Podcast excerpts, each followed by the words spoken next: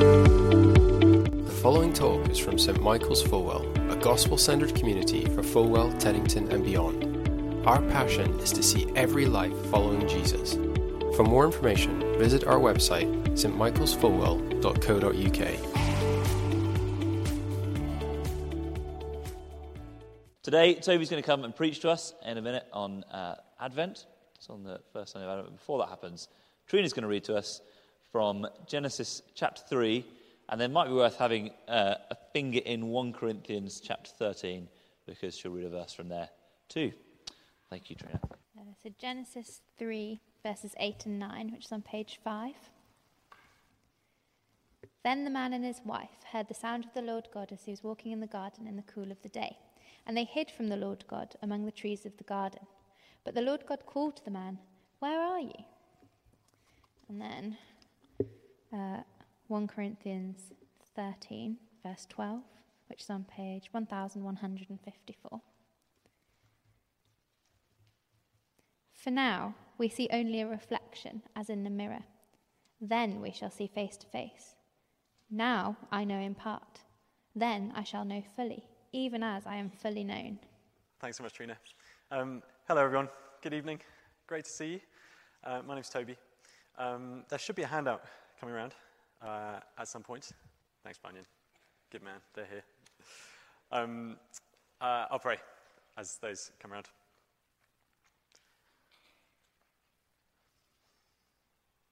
God, thank you that you are here. Thank you that you are with us now. Thank you that you are at work among us and speaking to us. Uh, please um, bless and guide this time, and may our hearts be open to all that you want to be saying to us uh, and doing in us now by your word.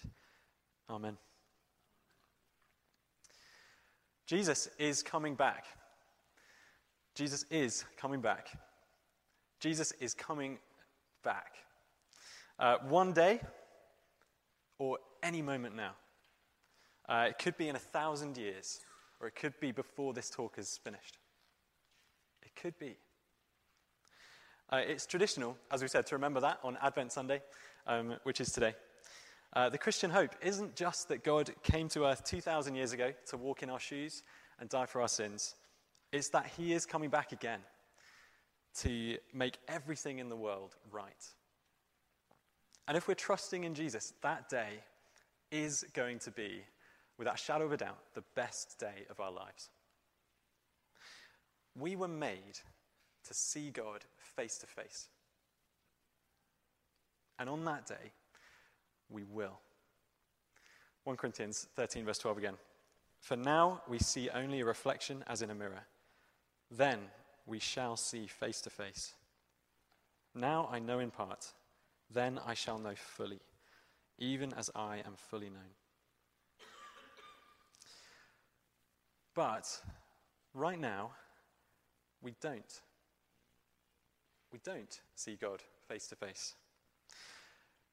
Three points to this talk. Uh, they're on the handout, rooted in 1 Corinthians 13, verse 12. Number one, right now, we don't see God face to face, and that is hard. Point two, we do see God. We just need to keep looking. And point three, one day we will see God face to face. So keep hoping. Point one.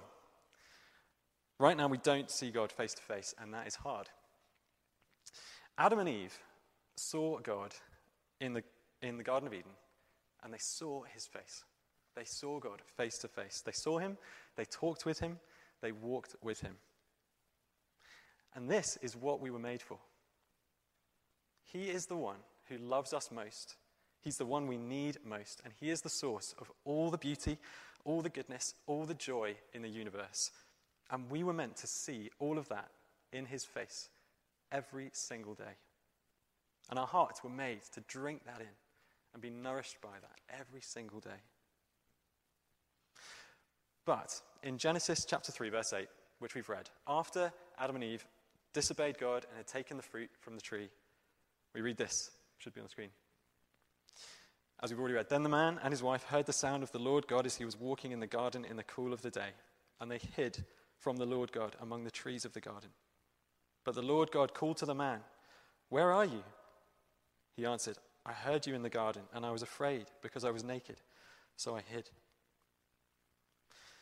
And soon after this, they have to leave the garden. Distance is created between humanity and God because of our sin, because of the evil in our hearts. And we no longer see the face of God. Now, got to be clear the Bible is really clear that God is omnipresent, that God is everywhere. And as Simon rightly said uh, in the talk this morning, God is not absent. Psalm 139, verses 7 to 10, on the screen again. Where can I go from your spirit? Where can I flee from your presence? If I go up to the heavens, you are there. If I make my bed in the depths, you are there. If I rise on the wings of the dawn, if I settle on the far side of the sea, even there your hand will guide me, your right hand will hold me fast. In a real sense, God is everywhere. But at the same time, because of our sin, there is a very real sense in our lived experience in which God is absent from our lives and from this world. He is a holy God, and what is perfectly good cannot mix with sin. Adam and Eve had to leave the garden. They could no longer see the face of God. And that's been true for humanity ever since. Exodus 33, verse 20. Uh, but, God said, You cannot see my face, for no one may see me and live. Or John 1, verse 18. No one has ever seen God. Or 1 Timothy 6, verse 16. Uh, God, who alone is immortal, who lives in unapproachable light, whom no one has seen or can see. And we see this dynamic lived out in the Old Testament in God's relationship with the nation of Israel. Only the high priest could go into the Holy of Holies, where God was, and only once a year after being properly cleansed. For the average Israelite and for the rest of the nations of the world, access to God's presence in that sense was restricted. There is a God shaped hole in our experience as individuals and as humanity. And something of that remains true even after we've become Christians. Even after our sins have been uh, forgiven through the death of Jesus in our place, even after we've been declared holy and brought back into intimate relationship with God again, with His Spirit living inside our hearts. Even after all that, Paul still writes, For now we see only a reflection as in a mirror. Then we shall see face to face. It's still then, not now. We still don't see face to face. And in our eagerness to talk about the ways in which we can know God now, we can know Jesus now, it's easy not to talk about what that absence is like. What it's like that we're no longer in the garden. What it's like that Jesus ascended uh, and is in heaven. It's hard. It's really, really hard. Have you ever imagined what it would be like to pray, to speak to God, and to hear his voice immediately reply, instead of wondering if we're just talking to the air? What it would be like to actually hear him say, I forgive you, I love you, to watch his face as he looks you in the eye and says those words. Have you ever imagine, imagined what it would be like not to worry that he's not there, not to worry that maybe he doesn't exist, because you look and you see him? Have you ever imagined what it would be like to not just affirm and trust in God's beauty and holiness and goodness and love, but to fall on your knees in experiencing the fullness of it? What it would be like to not have to carry the pain of unanswered doubts and questions. Where do you think you feel the absence of God most? For me, it's in all of these ways. We live by faith, not by sight, and that is really hard. I find that really difficult. For most of humanity, this is a constant ache, a constant homesickness, a constant insecurity. that we've gotten so used to living with. It's just sort of part of our assumed experience of life. All people feel the pain of this absence every day. But I think as Christians, in some ways, we feel it most of all uh, because we have a, a better taste of um, what, what's not here, better taste of what we were meant for. We weren't meant to do life on our own in this way. It wasn't meant to be this hard as individuals, as humanity. God was meant to be here. We were meant to walk with Him and see Him face to face every day. And in a real sense, because of what we have done, we don't have that. Frederick Buechner says that God can sometimes be more conspicuous by his absence than his presence. That is sometimes our experience, and it's okay to acknowledge that, and it's okay for that to be hard. And we need to acknowledge it, because otherwise we won't be able to make sense of our experience of this world. It's okay to want it to be different. The astounding thing is that Jesus experienced this same absence on the cross more fully than we will ever have to. Matthew 27, verse 46. About three in the afternoon, Jesus cried out in a loud voice, Eli, Eli, lama sabachthani, which means, My God, my God, why have you forsaken me? And do you know what the reply to his question was? Nothing. Silence. Jesus experienced the fullness of separation from God because of sin in our place so that we don't have to. The separation that we feel is partial, His was total. But it's still really hard. That is part of the picture. That is part of our experience as Christians, but it's not the whole picture. It's not the whole of our experience. That's point one. Right now, we don't see God face to face. That is hard. But point two, we do see God. We just need to keep looking. 1 Corinthians 12, uh, 13, verse 12 again. For now we see only a reflection as in a mirror. Then we shall see face to face. Now I know in part, then I shall know fully, even as I am fully known. We do see. We see a reflection as in a mirror. We know in part, but we do see. We do know. Where and how? Where do we see God? How can we see God? Well, the first and by far the most important place is in Jesus, the Son of God, revealed to us in the Bible, in His Word, uh, and in His Gospel, in His good news. Hebrews chapter 1, verse 3. The Son is the radiance of God's glory and the exact representation of His being. Jesus is the exact representation of God's being. When we're looking at Jesus, we are looking at God. And then John chapter 5, verse 39. This is Jesus talking. You study the scriptures diligently because you think that in them you have eternal life. These are the very scriptures that testify about me. The scriptures testify about Jesus. This means that the, the whole Bible, Old Testament and New Testament, shows Jesus to us. So, one of the ways that we can see God now is by reading the Bible, seeing Jesus revealed to us there as His Holy Spirit helps us to see. It is not just a reading about Jesus or a learning more about Jesus, it is a spiritual seeing of Jesus, which means that we should go regularly to the Bible on a hunt to see more of God, more of God in Christ. And our hearts need that. They need to drink deeply of that every day. Where else? Where else can we see God now? Uh, creation, the world that God has made. Romans chapter 1, verse 20. For since the creation of the world, God's invisible qualities, his eternal power and divine nature have been clearly seen, being understood from what has been made. This is amazing. It means that God created the world in such a way that it would show him to us. God wanted us to look at the world around us and see him, see him revealed. Or Psalm 19, verses 1 to 2. The heavens declare the glory of God, the skies proclaim the work of his hands.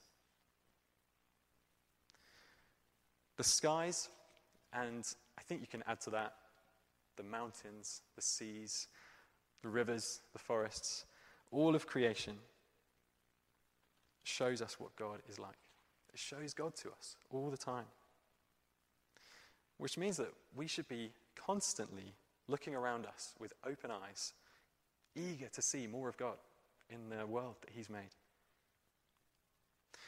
There's a Christian musician called Andy Gullahorn who uh, said that, he, in, he wrote a line that, that said, We're walking through a garden full of burning bushes, looking up to heaven for a sign.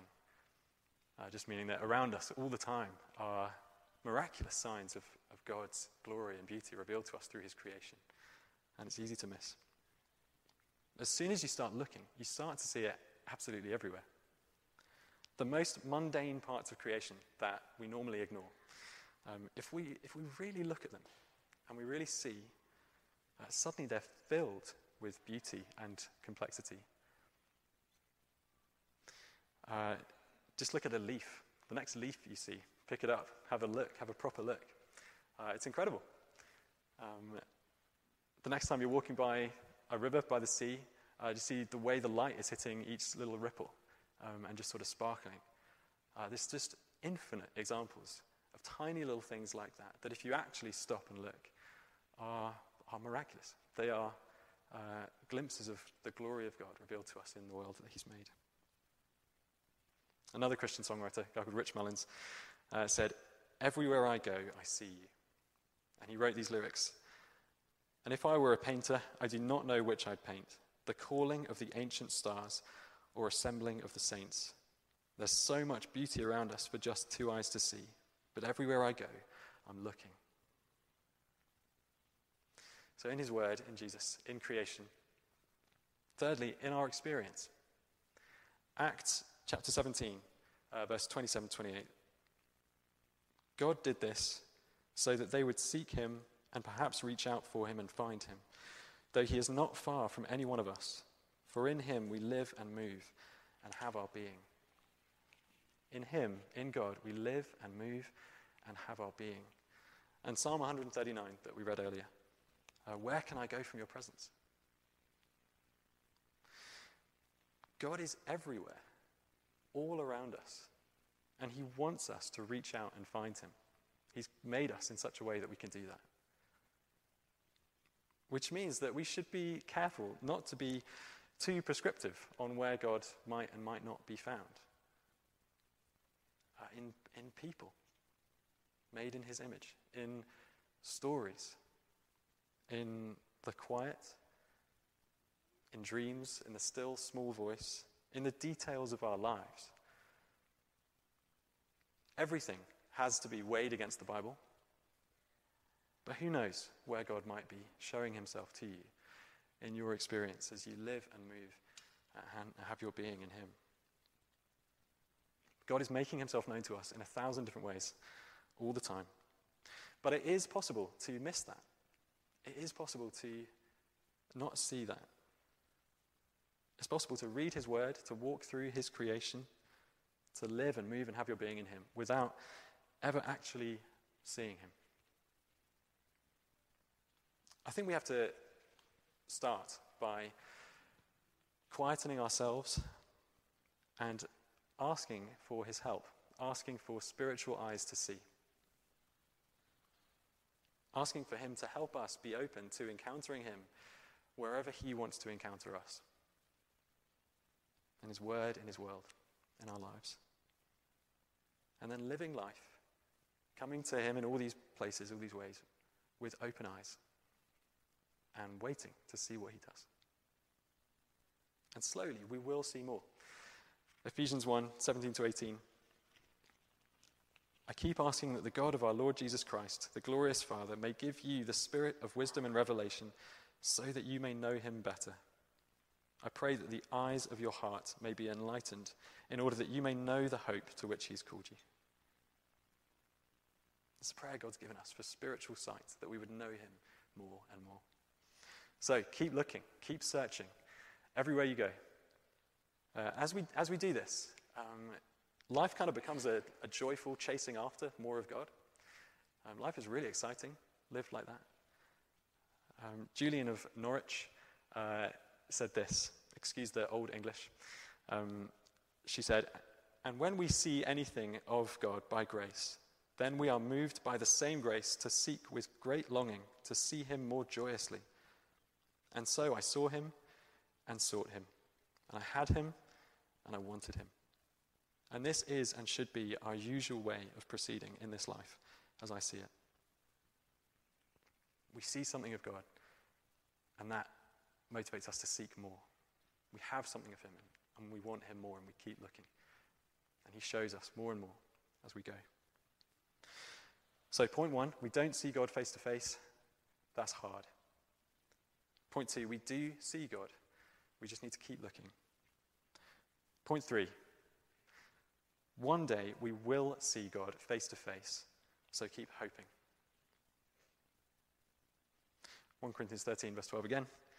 For now we see only a reflection as in a mirror. Then we shall see face to face. Now I know in part. Then I shall know fully, even as I am fully known. As wonderful as all those ways are that we just talked about, uh, as wonderful as the Bible is, as creation is, as experiences of God are, there's still only a partial kind of seeing. But it won't always be this way. It won't always be this hard. It won't always be a chase, it won't always be partial. Trees need the sun. Um, if they're going to stay healthy and alive and thrive, they need to see the sun regularly. We know that. Um, we need to see God like trees need to see the sun.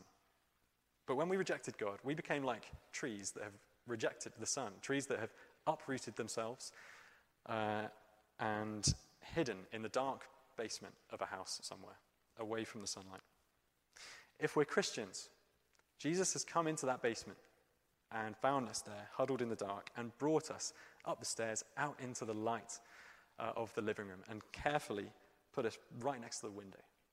And there we can see and feel something of the sun. That's our reality now as Christians. But one day, Jesus is coming back and he's going to blow the walls off the house. And we will finally feel the fullness of the sun on our faces. We will finally see what we've never seen, what we were created to see the face of our God. Revelation 21, verses 3 to 4. And I heard a loud voice from the throne saying, Look, God's dwelling place is now among the people, and he will dwell with them. They will be his people, and God himself will be with them and be their God. He will wipe away every tear from their eyes. There will be no more death, or mourning, or crying, or pain, for the old order of things has passed away. This is our hope. Jesus is coming back, and we will see him face to face. Heaven will come to earth, and God will dwell with his people again. No matter how hard things get here, something better than anything we've ever experienced is just around the corner. It's coming, and nothing can stop it. It's going to be everything we have ever dreamed of and more. The answer to our deepest, best longings.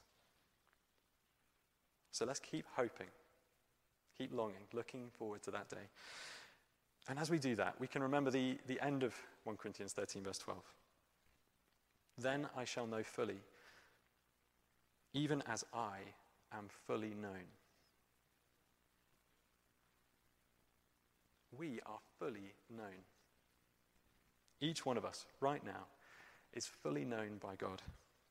All our fears, hardships, struggles, God is not distant. God is near. He draws near to know us and to comfort us and meet us in the places where we feel his absence most acutely. In those places, God is there. And he tells us that it's okay, that it won't always be this way, and that he is coming back to wipe away every tear and make all things well. Should we pray? And then we're going to sing to him in response.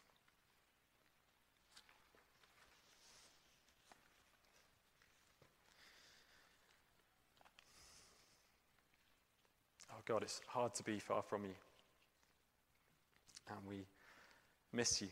And we want you. And we want to be with you.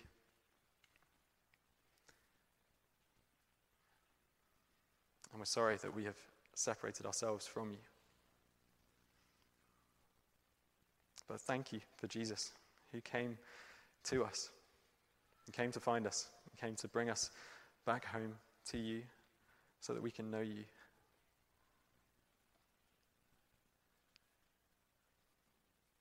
Lord, we long to see His face. Thank you for all the ways that we can know you now. Thank you for all the ways that uh, we can see and know Jesus now. Please, God, show us more and more.